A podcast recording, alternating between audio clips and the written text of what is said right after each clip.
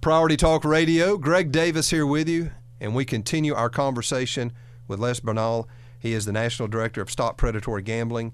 He is with us for a series of segments uh, that are going to air in various formats, both through our radio program, our audio podcast, Priority Talk Radio, and then also on our Priority Talk Radio uh, Facebook page and other video venues. So uh, if you're just joining us, and you're jumping into this segment, you're going to want to go back and find the others as well.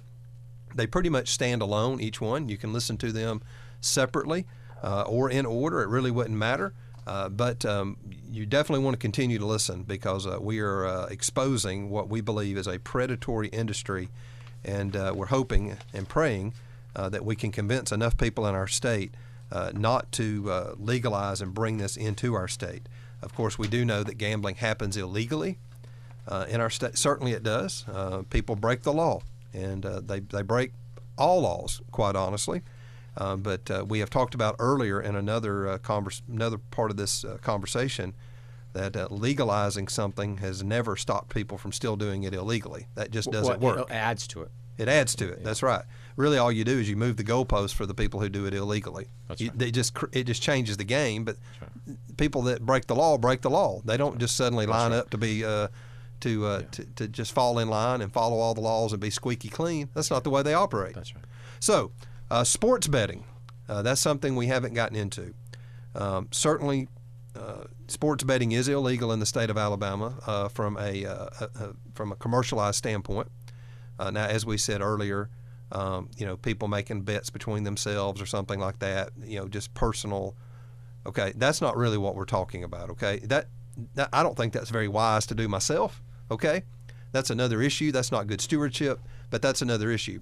Uh, but when you start getting into commercialized sports betting, uh, then then you're getting into something else. Now, m- many people think of sports betting as uh, betting on the Alabama or Auburn game on Saturday, but, but you know betting on the line of the game, and then then you place another bet next Friday for next Saturday's game. Uh, and maybe for a long time, maybe that's sort of the way it was. All right, you call your bookie and you get your call, you know, you get it in. Uh, but uh, that is not what sports betting is now. Les, tell us what it has become that maybe many people just don't realize how how uh, predatory this has come, especially on young men, and and just how addictive it has been it has been made to be uh, because of the access. Sure. So uh, so a couple quick points I want to emphasize right out of the gate is it's already you know anyone in Alabama can place a friendly wager with a friend or a coworker already. So I just want to be clear. You, you, can already place a sports bet with each other.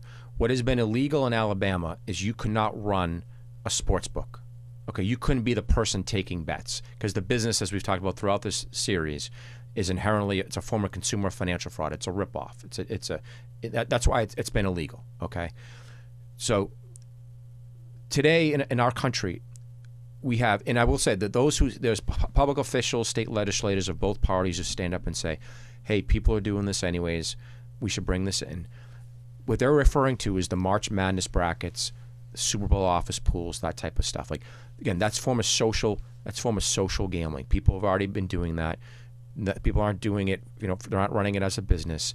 It's on the fringe of of society, right? It's just it's just part. You know, it's not being advertised in the middle of games. So I just want to make sure that's clear out, out mm-hmm. of the mm-hmm. gate. Mm-hmm. But what's happening today is in our America, we have an epidemic of child and teen gambling in every state that has legalized online sports gambling. And the reason for that is, and you, if you watch a sporting event in the last three years, you know what I'm talking about, is almost every other advertisement is a relentless you know, barrage of advertising, luring people in to download these sports gambling apps onto their phones and computers, you know, to go to your local, you know, sometimes even restaurants will have, you know, sports books now. Sure and, and, place bets. And it's not just betting on the on the outcome of a game. It's betting what's called in-play wagering. So we talked about how addictive electronic gambling machines were.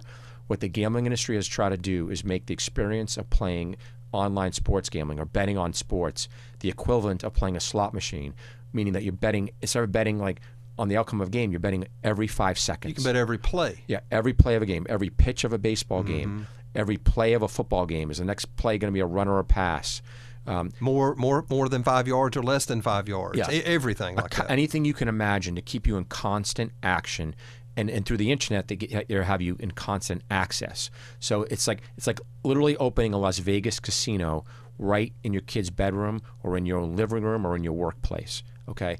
And so, and they push you. They, they constantly are incentivizing you to keep to gambling more. If you've taken out, say you realize you've lost too much, they'll send you, hey, here's hundred dollars worth of free free bets to try to keep you in constant action because they know if I can keep you gambling, you're gonna you're gonna keep chasing your Now, losses. did they really give you hundred dollars of free bets? Well, they'll give you hundred dollars, but you have you can't pull that money out. You have to place the bets. A lot of times, uh, Yeah. you know, th- these big uh, ads you'll see on TV. But to get the $1,000. hundred, do you have to bet five hundred? Yeah, so yeah, it depends on on the gimmick. Okay, on the, yeah. the, but, but again, again, s- s- commercialized gambling, starting with state lotteries, these guys have been exempt from truth in advertising regulations under the Federal Trade Commission, uh, unlike any other business, because the Federal Trade Commission has let states regulate gambling. Gambling has been seen as a state issue. And so they left it up to states to decide for themselves. And because states are a partner with the industry and they want the states want the money, the states are making money from this.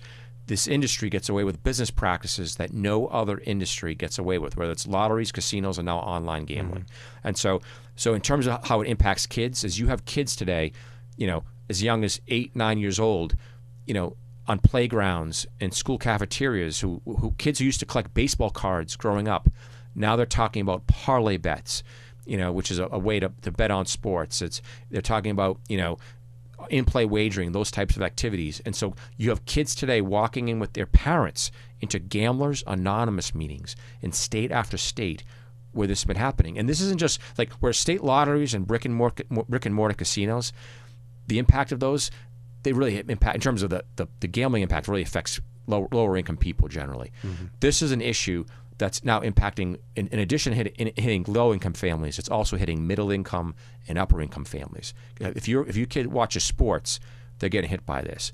And one of the things your listeners need to understand is at the in the big picture, this isn't even about online online sports gambling the online sports gambling is what gets people to sign up. So wh- whether you're a brick and mortar casino that operates sports gambling, or whether you're an online sports book, Like DraftKings and yeah, all Draft, these. they- yeah, these that- DraftKings, I want to talk some of the names so MGM, people know what we're talking about. Caesars, so on. Like You can't watch a sporting event without seeing them. yeah, I mean, th- they're yeah, ev- yeah. So, but those companies at their core and where they make the bulk of their profits, it's not on online sports gambling. It's on online casino gambling. So there's presently six states in America that where they they could ram through online casino gambling as well. And so what they do is, you know, whether it's brick and mortar casinos or online sports books, sport sports gambling brings people in the door. Okay, it gets you to sign up online sports books. It gets you to sign up on the app. But then what the goal is is to legalize, you know, build build a database of gamblers and then cross market you to the online casino piece. Okay, so now instead of you know NFL season is 17 games, right, regular season. But what they really want is you wagering on online slots seven days a week, 24 hours a day, online blackjack, online roulette, constantly, and they'll incentivize you with free slots play. You know, to, to cross you over from the sports book onto the online casino piece. So, that's people what are playing casino style games on their mobile device, on their phone. just they like don't have to go. yeah, they don't have yeah, to go yeah, to the brick, yeah, brick yeah. and mortar. And- and- yeah, and so and I usually say, like in the in the in the in the, the, the state lotteries today, just to bring up them for one second, they're offering these same type of online casino-like Mm-hmm. games. So that's the future of the industry is to bring it online into your home. It's like playing it's like playing a slot machine, but on your phone, tablet, or computer. And so you you can just sit in your pajamas and literally lose your, your retirement savings, your social security check, your kids' college tuition, your rent money, your mortgage check. Well, I've heard stories of, of young men, in particular young married men, uh, laying in the bed besides the, beside their young wife, and basically losing everything they have overnight while their wife sleeps. Uh, maybe they got behind on an NFL or an NBA game uh, that night, and so less people need to understand they start chasing because of their losses, and they don't want they don't want to have to tell their wife the next morning I lost thousands of dollars. So then they can even begin to bet on sports on the other side of the world that's right. in, in, in different time zones. And, uh, And- and by sports, we're sport- talking and about- sports they've never even heard Yeah, of. It's in my sports. It's not that they're following the team. No. It's that they're betting on like Belarusian table tennis games in 3 a.m. trying okay? to catch up from Yeah. what they lost on basketball or football Yeah. or baseball Yeah. that night. They're betting on squash. You know, you know, from India. You know, squash games like has nothing to do with the sport. And It is just it's about keeping them in constant action. Eh, because because again we're talking about a known dangerous and addictive product under the that, as, that the American Psychiatric Association has recognized as as addictive as as dangerous as opioids, cocaine, and heroin, and that's what they're they're pumping in through the internet in partnership with state government. So Alabama today, like w- the the evidence from states is damning. The idea that anyone would stand up and say this is good for the people of Alabama is it's it's it's it's incredibly dishonest, okay, and dangerous what they're doing. Les, tell me other countries that um, have gotten ahead of us on, on online betting, in particular sports betting. Um, they're starting to scale it back, aren't they? Because of the uh, the issues that have come with it, societal issues. They're Yeah. scaling it back. Yeah, so a, a country like Great Britain, the UK, embraced online gambling like no other country. They really, you know, the last 15 years. But now in that country, the pendulum is swinging back because so many young people have been harmed because of online gambling. It's it's literally like it's like it's like gambling fentanyl. You know what I mean? Like like why would you allow your kid to to use gambling fentanyl? And that's what that's what online sports gambling is like. All right. And so here in the in, in today in the UK, you know, they're, they're dealing with a lot of major issues there. They have Brexit, they've had COVID, all these other stuff. Some, some, some, some we've been dealing with. But a top five issue today in the United Kingdom is gambling reform, because in, in you know in the words of members of Parliament, they have they just like we talked about, just like we're having an epidemic now of, of child and teen gambling. They've been suffering from an epidemic of child gambling for almost ten years now, hmm. and so they have a whole generation now of addicts, of young people who become addicts to gambling. Now we do say you know, children become exposed to this and get involved in this, and if you think, well, how can they do that? It's not legal. Look, your kids can get online and figure it all It's out. It's normal, yeah. They- they use the parents' and, credit and, card. And I was going to say it'll show up on your credit card, Yeah. and you'll be going, "Oh They, my!" it's, it's so easy. They, they, they can create what's called a virtual private network where they mm-hmm. sign in differently. They, use- or they, VPN. they, they create a, an account in their parent's name, use the parent's credit card. I mean, think how many times parents give their kids credit cards to play video games. Like you can buy. A, so like a lot of parents have no idea what their kids are doing with this.